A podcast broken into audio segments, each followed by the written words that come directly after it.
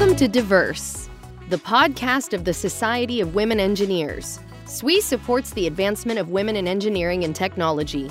You can find all of our podcasts on SoundCloud, iTunes, and S W E's blog, All Together, at altogether dot S W E dot org.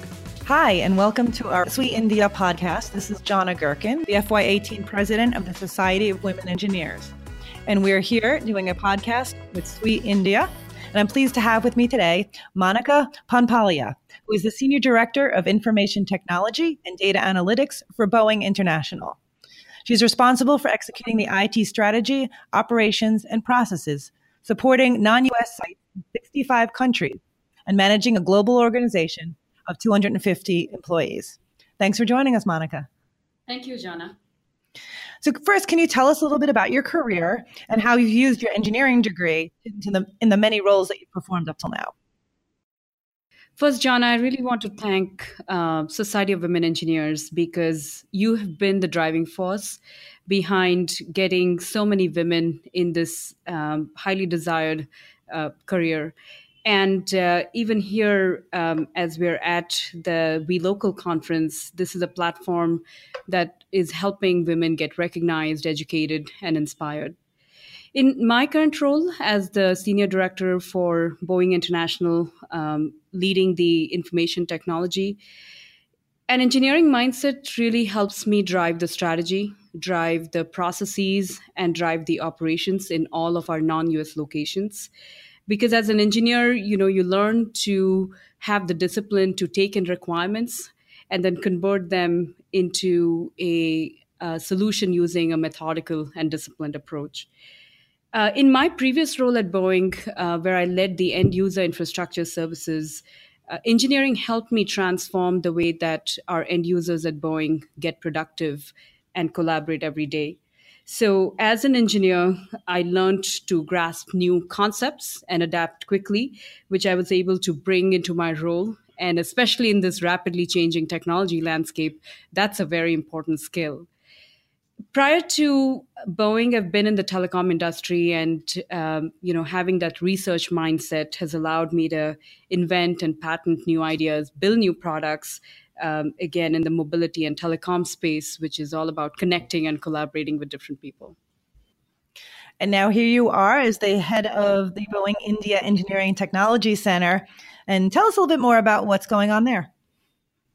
Sure. So uh, we are very excited um, in India, which is one of the fastest growing economies in the world, uh, to look at growth and productivity opportunities. Um, so we are here setting up a center in Bangalore uh, where we are leveraging the vast talent pool that India has to offer in technology and engineering. Uh, it's very exciting when you see the kinds of work that uh, we will be doing in India. It ranges from aerospace engineering to test evaluation to data analytics um, to building software tools for navigation and airport modeling. Um, so very excited to be focused on this growth journey as we expand our workforce in India. So speaking of that workforce and the pipeline, we we know that not as many women go into engineering as we'd like, and some actually leave even once they get their degree. Um, do you have thoughts on why that might happen, or how maybe um, the Indian workforce uh, can help make that make that change? Yeah, first of all, I'm really impressed to see that uh, we have thirty percent of engineers as females in India. Uh, but the, having said that, you know, there's still a big gap for us um, to make this equal from a gender perspective.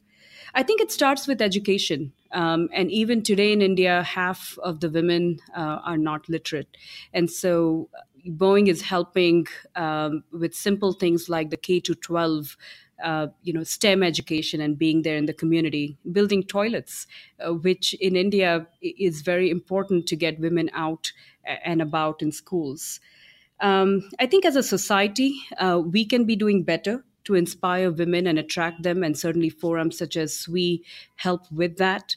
Um, at home, providing equal opportunity and enabling girls to take up engineering um, is something that would be really good. And then in the office, providing role models, providing mentors, having women on succession plans um, is equally important. That's great. Thank you so much. And um, let's go a little bit more personal. Uh, work-life balance is something that many of us talk about, and certainly we, we talk about a lot. But not all women have the same outlook on the issue of work-life balance and what that means. You have two children yourself and a husband who also has a high, fast-paced uh, job that, tra- that does a lot of travel. So how have you reconciled that and charted your path uh, as a working mom? It's always a juggle between work, life, and how we integrate that. But I really believe that career is a family affair because everything around you can change, but it all starts and ends with the families. So um, I've been very fortunate to have a family that's extremely understanding. We all help each other out.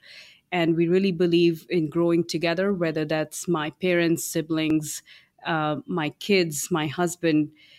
Um, and in fact, you know, as we um, look at two careers um, within our family, my husband and I, um, we find that our kids have to become very independent. And that's a good thing because, you know, they take that onus of their school or their extracurricular activities.